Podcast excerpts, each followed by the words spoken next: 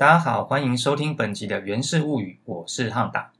好，那这一集的《源氏物语》呢，是我们第十九集哈，预定上架日期是二零二一年的九月二十八号。如果你是老师的话呢，那在教师节这边祝你教师节快乐。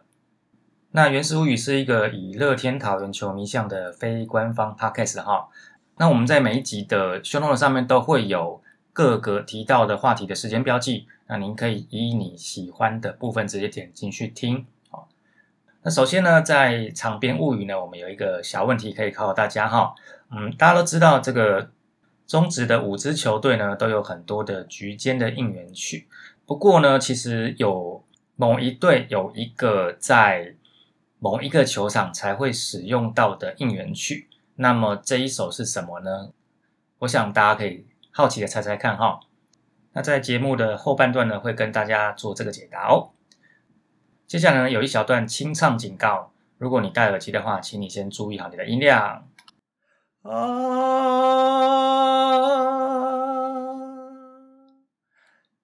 亲像在叫我好，那你刚刚听到的这一段呢，其实是一首歌，叫做《熊出为狼》最前面的前奏哦。那这首歌是呃歌手詹雅文在二零零四年的专辑里面的同名歌曲。那其实这段前奏呢是他们唱片公司的老板亲自唱的哦。歌手有两个雅文嘛，一个是詹雅文，一个是曹雅文，大家不要搞混了。那不过詹雅文呢是在今年的时候有被诊断出罹患帕金森氏症，左脑已经有点中度萎缩了哦。那我们也只能祝福他这个身体尽量的康复啦。那为什么会唱《熊出为狼》这首歌呢？是因为我们呢又有一位杨将呢，因为太想家了，所以他决定要离开乐天桃园。那这位就是在九月二十五号投完比赛之后决定回家的欧菲登哈。那欧菲登呢，在今年乐天桃园的成绩通算呢，总共有十七场，其中九场先发，八场后援，啊，成绩是八胜两败，三个中继点。那他总共投了五十七点二局呢，被打了五十九支安打，有三发全垒打，总共有十六次四坏球，有一次四死球，五十五次的三振跟两次的爆头。他的 WHIP 是一点三，ERA 是三点七五。那其实欧菲登算是球队里面非常稳定的一个羊头。那他的离开当然会对我们的战力造成一定的冲击哦。不过坦白说啦。我相信今年因为这个中职赛季的问题哦，延的比较后面，而且又加上 COVID-19 疫情管制的关系，变成说呃杨绛的家人好像不是那么容易的过来，所以如果说会造成杨绛他相对来讲可能待到寂寞的意愿就不是那么高，特别是如果说哦你觉得。成绩还算不错，那明年你可能想要往其他联盟发展的话，那的确终止今年的赛季可能会拖到他们后面的准备的时程。那这个部分也不是说只有因为欧菲登会发生这个事情。坦白讲啊，你不要讲乐天桃园的其他洋将啦，其实中职里面的其他洋将，我想看到欧菲登的离台，呃，心里可能多多少少会有一些想法啦。啊，当然想法归想法，那欧菲登其实他在中职的最后一场比赛也算是。也算是还蛮尽责的哈，啊，投出他应该有的表现。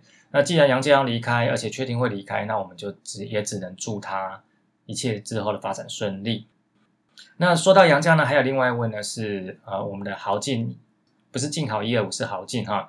那豪进在这几天呢也有一个蛮呃大家非常热烈讨论的问题，就是他的出赛的频率跟用球数，因为他从九月十八号起，总共八天出赛六场。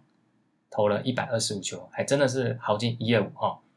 那在九月二十六号这一天呢，有媒体去访问他，那豪进是说他其实不喊累啦，但是最辛苦的是没有办法见家人。那这个就 refer 到我们刚刚前面讲过非常的事情了哦。那在接下来是拉拉队物语哈，这个其实本来要讲多一点，但是我想有些东西留到下次再讲哈。那因为中职又要发行年度的这个球员卡。那依照往例呢，也会有拉拉队的部分啊。听说这一次拉拉队的卡片的数量会多很多。那也有看到有几位女孩会有特殊卡，比如说像乐天桃园的话，那这次就有尤里跟菲菲去亲签卡片。那，不过说到这个卡片呢，其实在纳入拉拉队的部分之后，其实中职的球员卡会有一个很大的问题。这个问题在去年已经发生过一次了。今年我看大概还会再重复发生。那到底是什么样问题呢？那其实我蛮想讲，但是因为篇幅的关系，还有就是今年今年那个卡片确定的内容还没有出来，我等到它出来之后，如果它还是跟去年发生一样的问题的话，我再跟大家做报告。好，那在前言的最后一部分呢，一样呢，大数野球五四三泽泽募资持续进行当中。如果说您是这个意愿许可、能力 OK 的话，那也请给我们多多的鼓励。此外，包括说啊，不管主节目还有各个单口，包括说阿杰手扒鸡。头头是道，龙给我讲，尼玛帮帮忙，黄色性感带跟小罗说相声，以及我们的原始物语，也请大家多多支持鼓励哦。那我们接下来就开始上周的战报。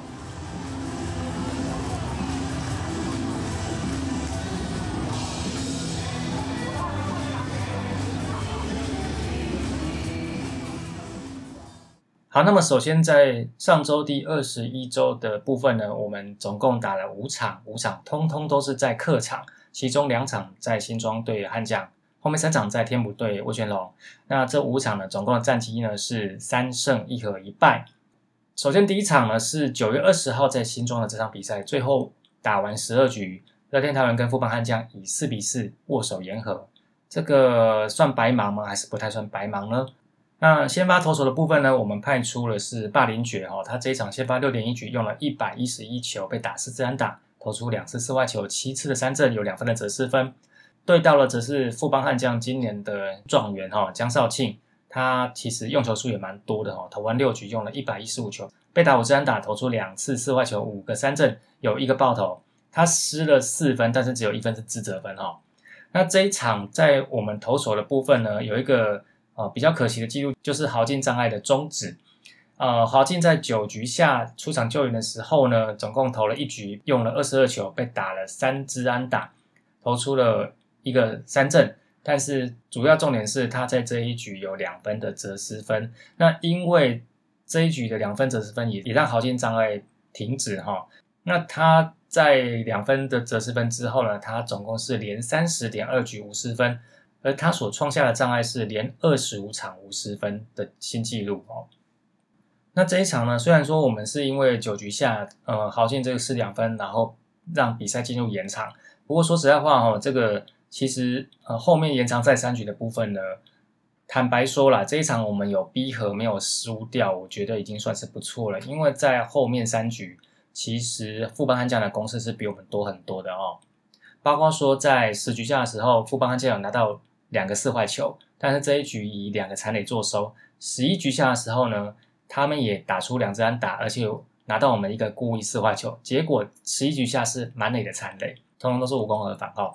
那在打击的部分呢，呃，这一场其实我们安打也比富邦悍将少哈，我们总共只有七支安打，他们打了十一支安打。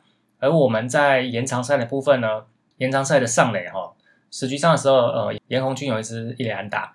十一局上的时候呢，马杰森拿了个四坏球；十二局上的时候呢，阿飞打出了一支一连打，就这样子。那防守的部分呢，呃，这一场红军有一个失误哈。那双方的残垒哈，呃，乐天桃园在这一场只有五个残垒，但是富邦悍将高达十二个残垒哈。所以虽然说我们是到手的鸭子飞了，而且豪进障碍终止哈，不过我想比较欧的应该是富邦悍将这边啦。然后这一场还有一个小插曲，就是中间有观众冲进场哈。那我只想说，冲进场至少要赏心悦目一点吧。接下来两天之后，九月二十二号，一样在新庄这一场，我们是以四比三击败了富邦悍将。那先发投手呢，黄子鹏表现的算是非常的不错。他先发七局用了一百零三球，被打四支安打，投出两次的四坏球，有五个三振，没有任何的折失分。呃，不过在九局的时候呢，我们豪进差一点点又翻船哦。他在九局登板的时候呢，一局用了二十八球被打三次安打，还有一次的四坏球，有两分的折失分哦。所以虽然说他拿下了这个救援点，但是是不是过劳这件事情就开始在大家话题之间发酵。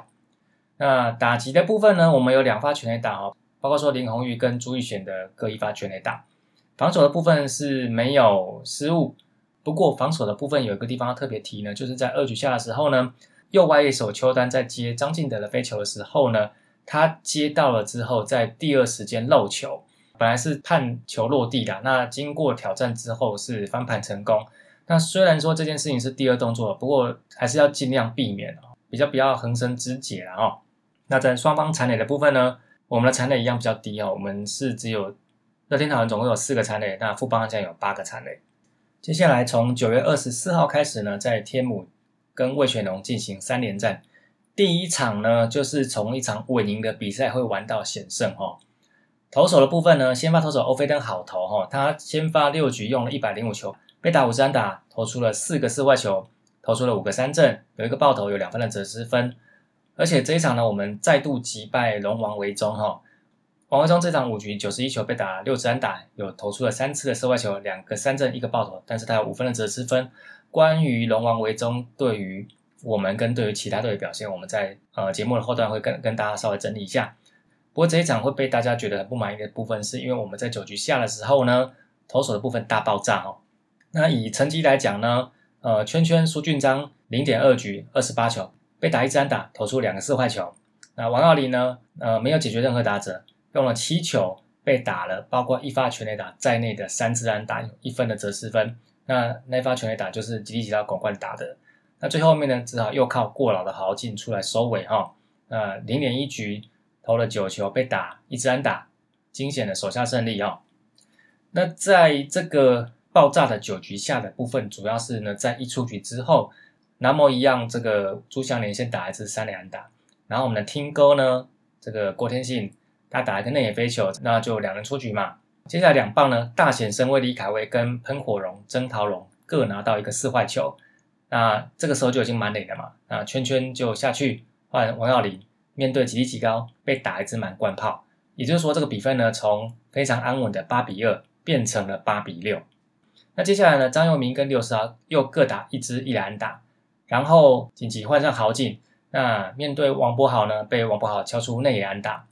那最后石祥宇面对满垒的状况之下呢，打出了投手前的滚地球，豪进接到之后传本垒结束这场比赛。其实这一场坦白说了，当你看到豪进上场的时候，虽然最后比出我们是赢球，但是实质意义上我们这场已经算输了啦哦。那打击的部分呢？我们的进攻主要是靠着一局上阿富兰打先打回一分，二局上的时候呢，郭文伟打出一支清点的二连打，打回了三分。五局上的时候呢，朱玉贤一个牺牲打再打了一分。八局上的时候呢，林晨飞有一支补刀的两分打点的安打，那还好那个时候有打这支安打，不然的话我们就灭顶了哈。那在阿飞之后呢？马杰森又一支安打打回了我们的第八分。那三局上的时候呢？这个要讲一下，还是要称赞一下对手，就是我们大柱朱玉贤有一发算是比较浅一点点的飞球，因为朱玉贤的炮毕竟比较强，所以外野手在守的时候都会守比较后面嘛。那他这一球其实并没有打得很远，但是就在快要落地之前被魏权的听钩美记截杀。那四局上的时候呢？马杰森到二垒的时候。那本来被裁判判出局，那经过挑战之后呢，挑战成功，因为他在接近二垒的时候呢，手闪的非常的有技巧，这个必须要称赞。那在防守上的部分呢，这一场有一个 play 其实不得不念一下哈，就是在九局下的时候，黄靖伟在处理一颗左外野的高飞球的时候，他其实应该要接得到，但是他球漏掉了，而且他漏掉的时候，第一时间并没有积极的在处理这一球。当时魏全龙是在满脸的状况，那那当然就是他们的打者死命的往前冲，那一口气冲回两个人，那个时候就他们会觉得说这个应该是界内球，那那两个人如果冲回来的话是八比八，那不过这一球后来就是经过挑战，那确定这一球其实落地的时候他在垒线之外，那所以那两分他们没有拿到，守住八比六，不过这一球必须要讲的是说。第一个，其实黄继文应该要接得到球。第二个，他漏接之后，其实并没有第一时间很积极的处理，把球传回来。那还好，我们还有一个挑战的机会留着。那不然的话，这一场就真的整个翻掉哦。那这场比赛结束之后呢，那个记者又访问到呃龙猫总教练，呃谈谈他对这场比赛的看法。那在媒体的标题上面呢，这个是这样写的，就是说我们的曾华区总教练说这个是让棒球之神决定。那我就是想说。啊，所以现在是要玩神明野球了吗？那在残垒的部分呢，一样哈，这一场我们只有五个残垒，但是魏全能有十一个残垒，因为包括他们在九局下的时候其实是两度满垒，那第一度的满垒就是吉吉利吉刀的满贯炮嘛，那只是说最后豪进有守下来，那让魏全龙是满得残的，没有办法翻盘成功。然后在隔天九月二十五号在天母的比赛呢，呃，我们以二比三输给了魏全龙。这一场的先发投手是我们的陈陈大丈夫哈陈冠宇，先发五局用了一百零四球被打七支安打，投出了三次的四坏球，有七次三振，两分的折失分。那这两分的折射分主要就是二局下的时候被朱朱祥林所打回来，打两分回来哈。那前一场差一点点被翻盘，这一场就真的被翻盘了哈。九局下的时候呢，呃，李凯威首先打一支一连打，但是他在垒间被 take out 了哈。接下来呢？下一棒曾桃荣出三九上垒，然后吉利吉拉安打。那在跑者进站三垒的状况之下呢，一个再见不易，让豪进这一场呢完全没有意义的燃烧了他的十六球哦，已经很过劳了，还有继续过劳哈。打击的部分呢，这一场其实一直被魏全龙的先发投手徐若曦封锁，我们一直到五局上才有这一场的第一支安打，那是由朱玉贤打出来的二垒安打。六局上的时候呢，杨红军的安打。郭天信在处理球的时候有点瑕疵，他有点算是有点踢到球，那让严红军上到二垒，那再靠着林立的二垒安打把严红军送回来。啊，八局上的时候呢，这个上垒其实是从红军拿到四坏球开始的，那接连的推进，那最后是让呃廖建富打了一个高飞牺牲打，让红军回来。整个双方的这个残垒的比较呢，一样哈，我们残垒还是比较少的哈，我们是四个残垒，魏全龙有十一个残垒。好，那在上周的最后一场呢，第五场九月二十六号在天母一样哈。那这一场跟魏全龙的三连战的最后一场，我我们是以六比零完封的魏全龙。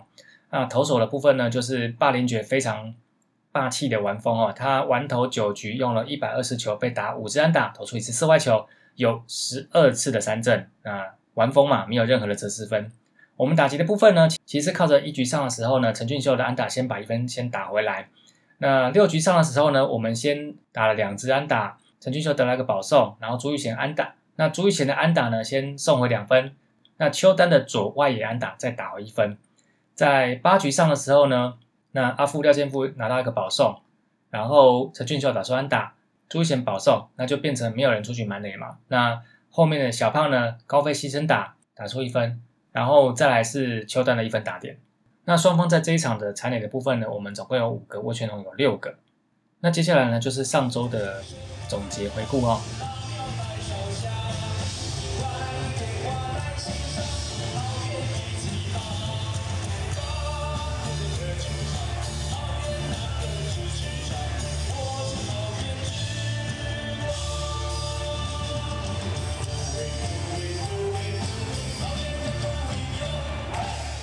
好，那在进行上周的总结回顾之前呢，我们先回答一开始的问题哈。中职有哪一支球队会在哪一个球场用那个球场限定的局间应援曲？这个答案呢是统一师。他们每年去花莲办主场的时候呢，会有一首在花莲限定使用的局间应援曲，叫做帕西瓦里哈。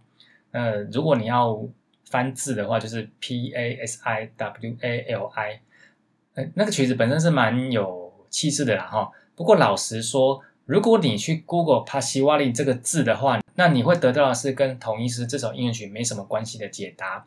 那帕西瓦利这个字呢，先跟大家讲一下，其实它是阿美族语，那它是东方的意思。那其实阿美族这个阿密斯这个字本身是北方啦哈。那如果说你在 YouTube 上搜寻帕西瓦里的话，你会搜寻到一首阿美族的古调，叫做帕西瓦里。其实那歌跟你在花莲球场同一支主场听到的是完全两回事。那如果说你 Google 帕西瓦里的话，你可能首先会找到的是一个在台东办的一个音乐季。那他也是会邀请一些啊，不管是乐团或者是说他们一些在地的一些。原住民音乐哈，好，接下来是这个芝芝打龙王特别篇哈，就是其实呃魏权的这个龙王威宗对上中子各队呢，其实他其实对其他几队都不错，那唯一就是对乐天桃园真的是比较苦手哈。我稍微整理一下呃王威中在中子呃今年各队的一个成绩啦哈，那胜败的部分就是变因很多了哈，不过他对悍将呢有两胜。他对中信兄弟有一胜一败，对统一师是虽然是三败，但是其实你看到后面数据其实是蛮漂亮的哦。那对我们乐天桃园是两败，那胜败本身其实并不绝对啦，因为这个还包括队友的火力支援，还有说他面对的对方的投手表现是不是是比较普通，还是很暴气哈。不过他对其他三队基本上，呃，WHIP 蛮一致的哦。他对富邦悍将跟对中信兄弟的 WHIP 都是零点九五，他对同一师会比较没那么好一点，不过也是一点零一，其实没有太大差别。但是他对乐天桃园的 WHIP 是一点九三，所以就是说等于每一局足足要多一个人上垒。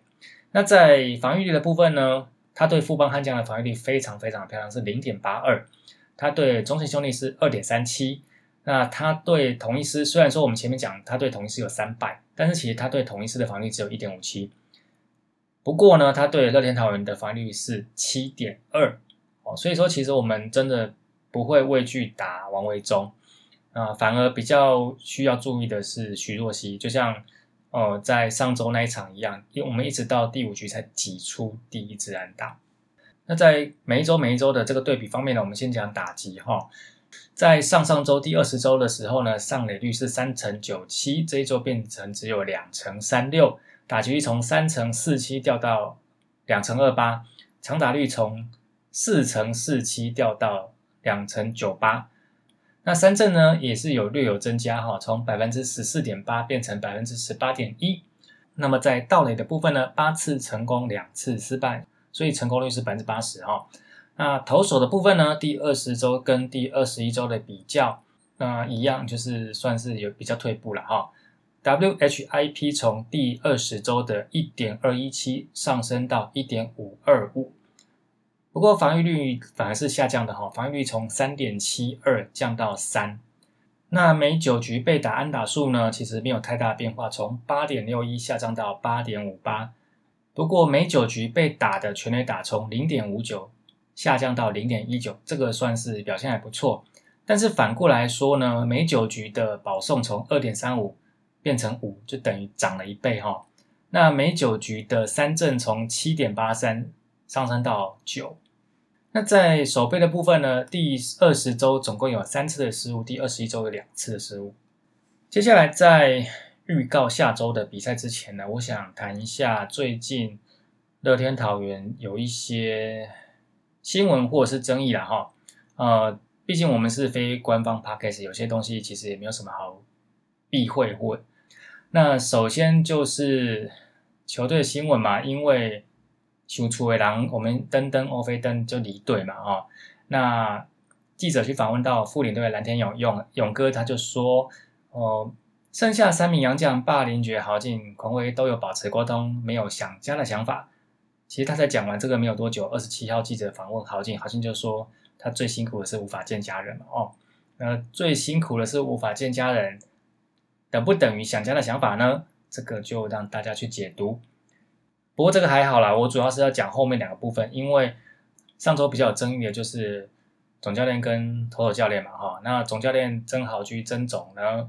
他在九月二十四号的时候就说，因为我们就差点被翻盘嘛。那记者访问的时候，他就说，呃，让棒球之神上了一课，还没比赛结束之前都要战战兢兢。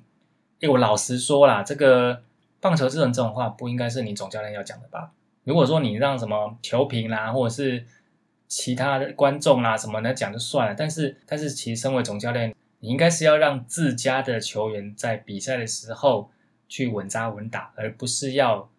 还要让棒球之神来跟你讲这件事情吧，然后再包括说，呃，豪进大家会质疑过度使用状况之下，九月二十六号的媒体报道，那总教练曾豪去解释呢，他每一天都有询问豪进的身体状况。那我想第一个啦，哈，八天六场一百二十五球，其实真的是有点多。那他有询问身体状况，那豪进的回答是怎么样？其实我们不晓得，好像也有球迷去私讯豪进啊，那豪进也是说就是。啊，这个他都会注意，他是职业球员啊，他会注意身体之类的哈。那我想这个东西基本上都算是有点知识化的回答，因为那以职业球员的本分，他其实也不会去再公开的去抱怨他的总教练哦。那但是这个就是本分式的回答，他到底会不会过劳？其实出场之后表现大家都看在眼里，这是总教练部分。那另外一个，我觉得问题比较大部分是投手教练徐明杰，因为包括前面大家在讲这个质疑豪进的使用，包括说质疑投手调度的问题，结果我们的投教，呃，看起来应该是他本人，那他在球迷质疑的时候呢，他的回应是，不然你来，我只能谢谢你的指教了，呃，坦白说了哈。如果各位有愿意从比较前面听《原始物语》到现在为止，你会发现一件事情：我不太会去质疑教练各种对球员的调度，为什么不派谁？为什么要派谁？为什么不叫谁从二军上来？为什么某某某不要把他踢到二军去？为什么这个杨将不要让他领机票？你要听到我讲到类似的论点，其实会蛮难的，因为我会觉得说，虽然说场上表现大家看在眼里，但是。教练在球队里面，他应该手上会有很多他对于球员状况的了解。比如说，有些人你怎么看到他都没有上场，那他可能是这一阵子真的状况不好，因为中职又没有那个每日观察名单这种东西嘛。所以，那选手可能也希望尽快可以回到场上，他也每天在防护员那边做治疗。但是他这一天能不能上场，要看这一天的状况，或者是说他这一天能不能上场，要看他呃，比如说。在比赛之前的准备的状况，那这些东西我们不见得看得到，所以我比较不会去质疑这件事情。但是球迷因为不清楚这些状况去质疑，我觉得那个是很正常的。那这也是职业运动的一部分。那不管是任何一个教练，你会去做选手的调度，你应该都有你的理由，你应该都有看到比我们看到更多的东西。结果当面对人家的质疑的时候，你的回应居然是“不然你来”，那这样真的是一个 OK 的回应方式吗？